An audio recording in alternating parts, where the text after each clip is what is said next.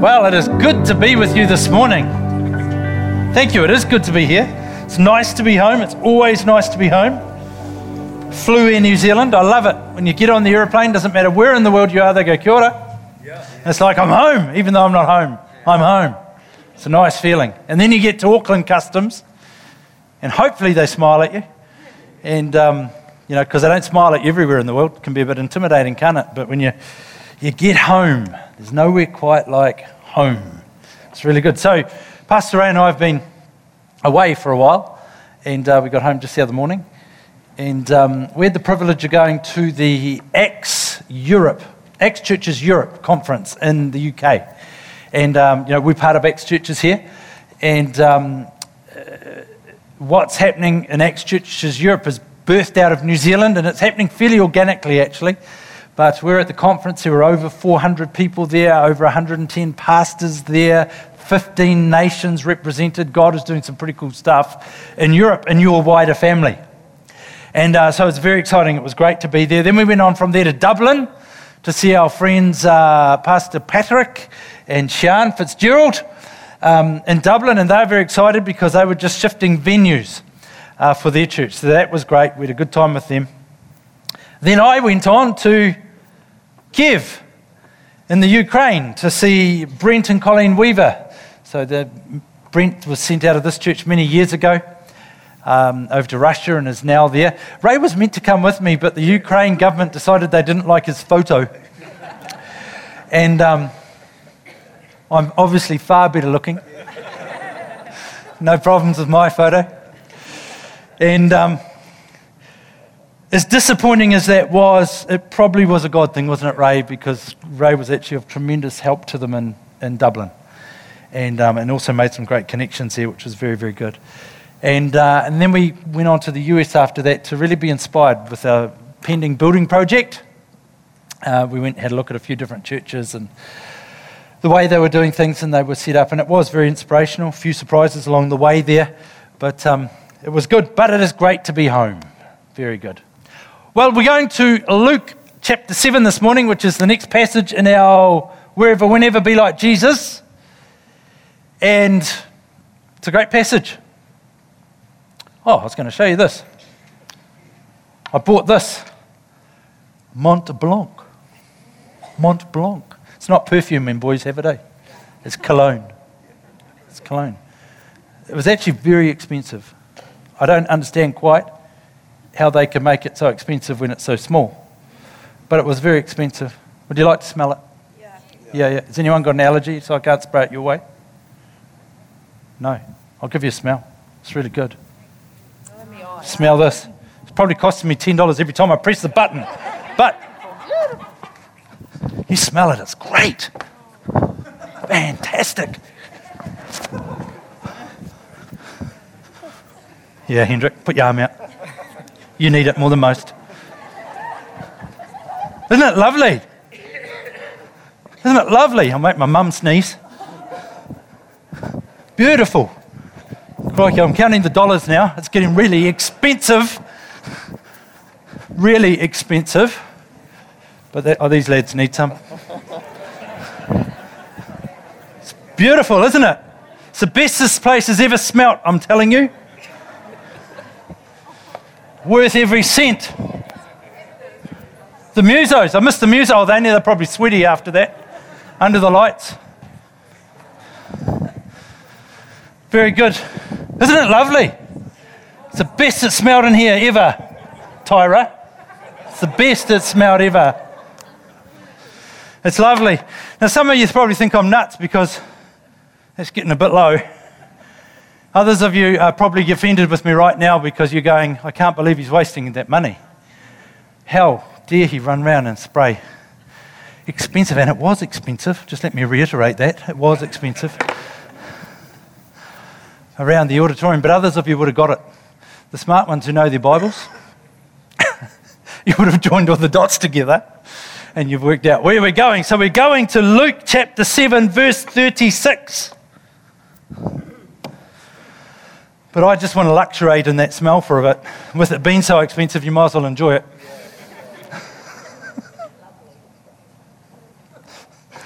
One of the Pharisees asked Jesus to have dinner with him.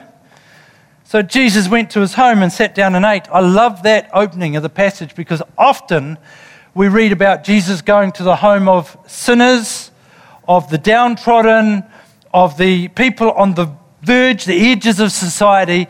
But right here, Jesus is going to the Pharisees' house.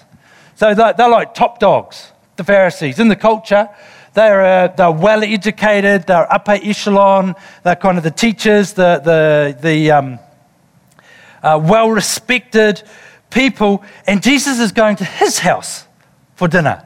And I love that because the scriptures just, you know, as you read, they paint such a wonderful picture. But Jesus knew how to identify with everyone in the community, with everyone. And on this occasion, we find him at the Pharisee's house for dinner. He sat down to eat when a certain immoral woman from that city heard he was eating there. She brought a beautiful alabaster, alabaster jar filled with expensive perfume. Now you've joined the dots, eh? Very good. Then she knelt behind him, that's Jesus, at his feet weeping. Her tears fell on his feet and she wiped them off with her hair. Then she kept kissing his feet and putting perfume on them. When the Pharisee who had invited him saw this, he said to himself, If this man were a prophet, he would know what kind of woman is touching him. She's a sinner. Then Jesus answered his thoughts. Got to be careful what you think with Jesus. Simon, he said to the Pharisee, I have something to say to you. Go ahead, teacher, Simon replied. Then Jesus told him this story. A man loaned money to two people, 500 pieces of silver to one and 50 pieces to the other. But neither of them could repay him. So he kindly forgave them both, cancelling their debt. Who do you suppose loved him more after that? Simon answered, I suppose the one in whom the one for whom he cancelled the larger debt. That's right, Jesus said. Then he turned to the woman and he said to Simon, Look at this woman kneeling here. When I entered your home, you didn't offer me water to wash the dust off my feet. That was a cultural thing. To do that. But she has washed them with her tears and wiped them with her hair. You didn't greet me with a kiss. That was a cultural thing to do. But from the time I first came in, she has not stopped kissing my feet. You neglected the courtesy of olive oil to anoint my head, but she has anointed my feet with rare perfume. I tell you, her sins, and they are many, have been forgiven. So she has shown me much love. But a person who is forgiven little shows only little love. Then Jesus said to the woman, Your sins are forgiven. The men at the table said among themselves, Who is this man that he goes around forgiving sins? And Jesus said to the woman, Your faith has saved you. Go in peace. Soon afterwards, Jesus began a tour nearby towns and villages, preaching and announcing the good news about the kingdom of God. He took his 12 disciples with him and some of the women who had been cured of evil spirits and diseases. Among them was Mary Magdalene, who had, he'd cast seven demons from. Joanna, the wife of Chuza, Herod's business manager, and Susanna, and many others contributed out of their own resources to support Jesus and the disciples. I was thinking, what can I call this message? And I decided this Jesus gets it. Jesus gets it. He gets it. He sees straight to the heart of the issue. He looks past all the symptoms and he looks straight to the core of the issue and he gets it. He just gets it. He sees past all the facade and he gets it. And then he brings wholeness. He doesn't dismiss or um, look over the ungodly behavior at all. He comments on it, he, he speaks into it. He doesn't overlook that, but he looks beyond that. He looks to the future. He looks to where to from here. But he gets it. He gets it. The Pharisee didn't get it. But wherever, whenever be like Jesus, Jesus gets it. Jesus gets it. I pray that we're people who get it. Jesus gets it. He really does. If you put yourself in this setting, this is a crazy uncomfortable setting. You think about it. You know, we just gloss over it, go, oh, yeah, that would have been. No, this is awkward. This is like 10 out of 10 awkward. They're sitting around the table, there's food on the table, it's all looking good. They're reclined at the table, and in Jesus' day, they reclined with their heads toward the table, their feet were out from the table. So you're sitting at the table trying to have this meal in a upper class gentleman's home, and you've got this crazy woman that's got a reputation who's come busting in the doors, and she's got snot and tears and hair and everything everywhere at Jesus' feet while they're trying to eat. That's awkward, yeah? You know, just put yourself, put yourself around the table. Probably not eating much, are you? You're looking over there going, oh my Lord, what is happening here? Probably a few more drinks just to try and get through, maybe, yeah. But no, don't do that. But, but I mean, it's awkward. Really, really awkward. But it doesn't faze Jesus, not one little bit. Not, not a bit. He's, he's fully comfortable with any exuberant, exuberant response as long as it's authentic. The key word is authentic. If it wasn't authentic, I'm sure he would have had a problem with it. If it was just a show, no doubt he would have exposed it for what it was. But because it was an authentic outpouring of um, thanksgiving and honor and gratefulness to him, to God, it doesn't even faze him. He just carries on eating by the look of it. No problem whatsoever.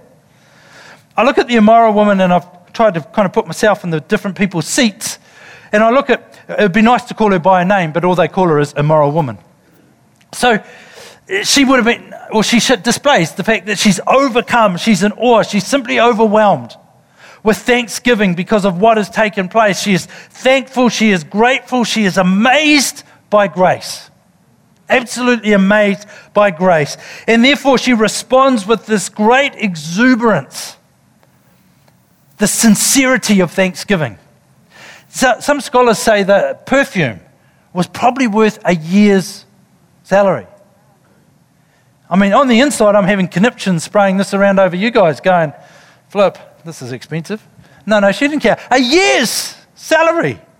And she's tipping it out on his feet, just along with snot, tears, and everything else. But her response is genuine. That's the point her response is genuine, it's authentic. And then, so how does Jesus respond to her? Well, number one, he responds to her authenticity. Jesus always responds to authenticity. Always. Doesn't matter how you come to him. If you're authentic in your approach, if we're authentic in our desire, if we're authentic in our. Jesus always responds to authenticity. Secondly, he, he re- receives and he embraces her thankfulness. He didn't say, now's not appropriate. Could this wait till after dinner? Or anything else? He just receives and embraces her thankfulness for what it is because Jesus gets it. He can see into the heart of this woman and he knows exactly what's going on. Jesus is comfortable with extravagance of worship and praise. Very comfortable, as long as it's authentic. He's not into games, he's not into sideshows, he's into authentic. But he's very, very comfortable with authentic praise, authentic worship. And then Jesus expresses grace to this lady. He expresses incredible grace, removing any sense of shame and condemnation from her. Amazing, amazing. So I thought about that I thought our posture of thanks is directly connected to the revelation of our debt. I'll say it again in case you missed it. Our posture of thanks is directly connected to the revelation of our debt. In other words, those who know they owe much will think much. Those who don't realize what they owe will think little. It's directly related. So then we go to Simon the Pharisee, and he is showing all the signs of someone who's entitled, um, someone who's critical, someone who's been thinks us superior. He has little thanks. He shows lack of compassion. He's neglectful to even do the things that he should have done as a host. He's obviously very prideful. I think the thing for him was, hey, Jesus is in my house. That's it. Forgot about everything else. And probably some of the things he thought and said culturally might have been all right, but he missed out a whole lot of stuff. Well, Jesus responds to him. And because of the pride in his heart, Jesus straight away points out the lack. You, you didn't even do the things that a basic host should do. When you come into the house, you didn't wash my feet. You didn't kiss me to greet me. You didn't put oil in my hair. Jesus points that out, which is really just a sort of a slam at, at his, you're proud. You're proud. You can't even see the things you need to be doing because you're proud. And then he shifts from him, and God champions the uh, Jesus champions the God seeker. He champions. Jesus always champions the God seeker. Because when we're authentically pursuing God, it, it pleases Him. It pleases Him. I don't think it matters too much what it looks like sometimes. It pleases Him when we're authentically pursuing Him. Jesus goes on and makes clear to Simon that, or he doesn't say it in these words, but he makes clear by his words and his actions that excess exuberance of thanksgiving is welcome when Jesus is there. Now, that doesn't actually make sense, excess exuberance, does it? Really, I wrote that on the plane jet legs, I think. excess exuberance, but you know what I mean? Absolute exuberance, what may be described as excess. It, it, it, Jesus welcomes it. He really does. When it's genuine, he welcomes it. And that is, he commented about identifying the fact that the, the action was authentic. And that's what endeared this woman to Jesus was her authenticity. She didn't worry about the protocols. I mean, I don't know about you, but if I'm holding a dinner party and suddenly an authentic, uh, authentic, suddenly a uh, well-known immoral woman comes bursting through the doors into my house, I would be a little bit freaked out by that. just a wee bit, just a wee bit. But Jesus, no, no, she was authentic. He could see, he gets it. Jesus gets it. He could see straight to the heart of what was happening, and he can see straight to the heart of what's happening with us. Our reactions uh, to perceived excess exuberance actually disclose the state of our own heart. Now we say, ah, look at that. They shouldn't be doing that. Why are they doing it like that? That that's wasteful. That's no, no. Unless you really know the motives of the heart, it's a reflection on our heart, the reaction. It reflects our state. Right, I'm going to go really deep for a minute. You ready? One person was ready. The rest of you asleep? It is quite warm in here. Oh, it's not warm. It's just me. Okay. Are you ready? Can I go a little bit deeper? Okay, go deeper. It's going to be rocket science right here. For Jesus, He's our Lord, our Savior, our King, our God. Which brings me to the thought about Lord, actually. I have lots of conversations. Is this okay? Is that okay? Can I say this? Can I say that? Can I do this? Can I do that? As a Christian. When we receive Jesus, we receive him as our Lord and Savior. That should answer most of those questions, shouldn't it? As our Lord and as our Savior. In other words, Lord is boss. In other words, what he says goes. Should I be able to do that or not do that? What's Jesus say about it? What's Jesus say about it? Oh, I love the church. I love the people at the church. I love the praise. I love the worship. I love doing this, but I disagree with that. Well, I don't care if you disagree with it. The Bible says it. Is he your Lord and Savior or is he not? If he's your Lord and Savior, do what he says. Simple. Well, we're disciples of Christ, aren't we? We're disciples, that means little Christs, followers of Christ, disciples of Christ. There's a lot of, we make a lot of things complicated in today's world because we feel that we all should have an opinion where actually we don't get an opinion in the kingdom. The kingdom, it's God's way or no way. That's called the kingdom of God. And sometimes we just need to remind ourselves of that. Was that too straight for some of you? I can see your faces. It's all right, you'll survive. It's true though. Anyway, for Jesus, this is my deep thought. For Jesus to receive all the praise and worship, somebody's got to be giving it. That is deep. Somebody's got to be giving it. I don't know about you, but on my watch, the stones are not going to cry out. If you walk out into your backyard and the stones start going, Praise the Lord, praise Jesus, there's issues in your life. More than the obvious ones, there's issues in your life. Because on my watch, they're not going to cry out. Because he says they'll cry out if we don't. Out, we're, we're disciples, we're the king's kids. The, the response of thanksgiving and praise and worship should be an authentic response that just bubbles out of us if we know what we've been forgiven of or received from Him. If you've been received little, it's not going to matter little, but if you have received lots of grace, lots of mercy, lots of kindness, and I don't know about you, but I've received lots from Him, there's going to be a response that bubbles out of us. So I think praise and worship is actually a gauge. Oh, but you don't understand, Sheridan. I'm an introvert. Well, so am I. So am I.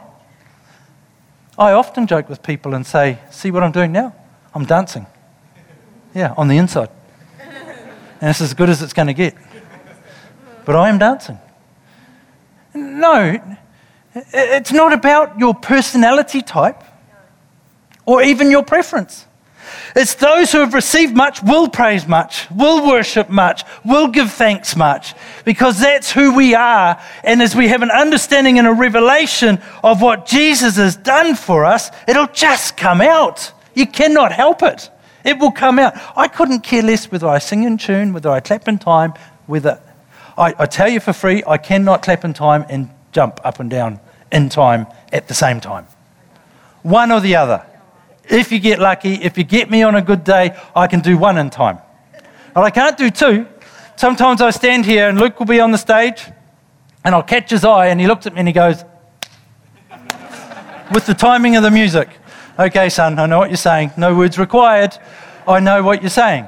Now, I'm slightly challenged in that area. You asked Pastor Ray, driving around the USA. You're in the right lane now, right? I'm in the right lane. No, you're not. You're in the left lane. Oh, okay. But I get that. I get that honestly from my, one of my parents. I won't name which one, but she knows who she is.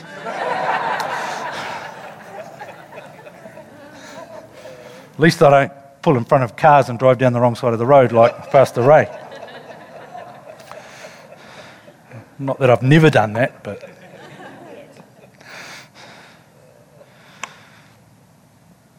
I don't think this, uh, this woman had any idea of the profound impact that this story would have 2,000 years later. Because if it did, if, if she did, it wouldn't have been authentic. She would have been just staging it hey, they're going to write about this, they're going to talk about this in 2,000 years' time. I better make sure this is good. I'll rub onions in my eyes before I go in. I'm going to make sure, do, you know, the snot's flowing, the hair's everywhere. It's going to be good because it's got to be good if they're going to talk about it. They might even make a movie about it. She had no idea. This was just an authentic response to the grace and the kindness of Jesus. Authentic response.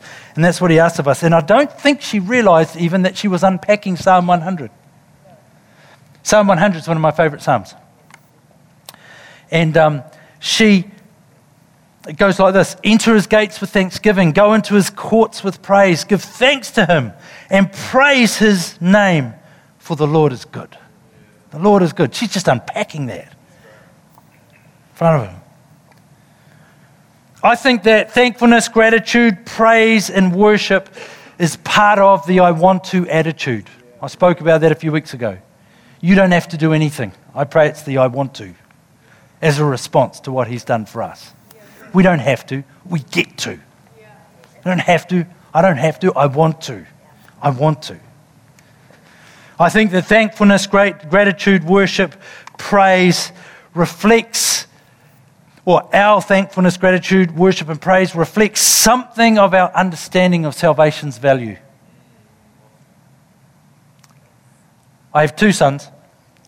One teaches me to clap in time, the other one challenged me in other ways. And sometimes we sing that song, I never know how much it cost to see my sin upon the cross. Is that how it goes? The tune was close enough that you got it? You know the song? You know the song?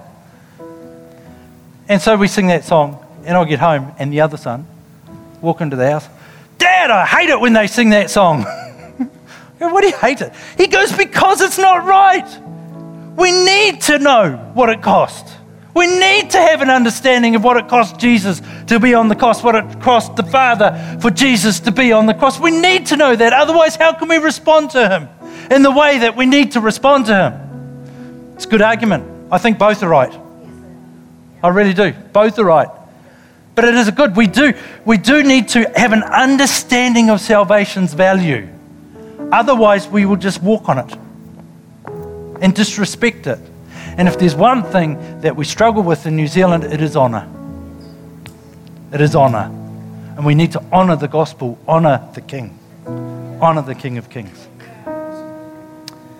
I think our thankfulness, our gratitude, our praise, worship reveals the state of our heart as far as pride goes. If you've got a really proud heart, it's hard to worship. Because whether you admit it or not, you think it's all about you and you think it's about you making it happen. But it's not, it's about Him. It's about Him. This lady got that.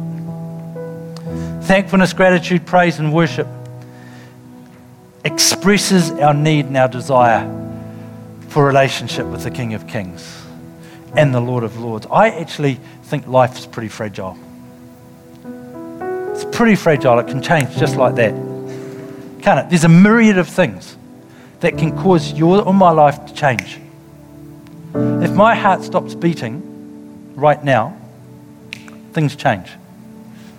It may be traumatic for some more than others. Some of you may celebrate. But Jan would cry. But life's fragile.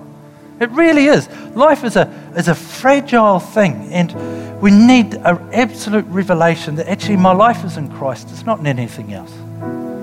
I went through a really rough patch a couple of years ago where I was just holding on by my fingernails, really. And a good friend helped me, and he said, sat down, he sat down with Jan and I together, and he said, Can I just tell you this? Your life is not your family. Your life is not each other. Your life is not the church. Your life is not the call of God on your life. Your life is Christ, the end. The end. Your life is Christ. It was so helpful. It was so helpful.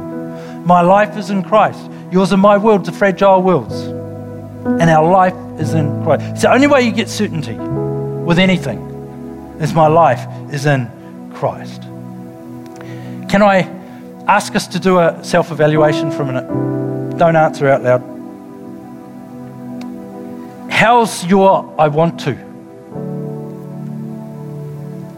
As opposed to I have to. How's your I want to?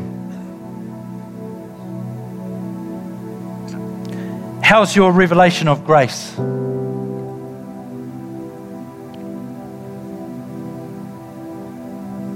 How's your thanks? How was your thanksgiving? Your praise, your worship?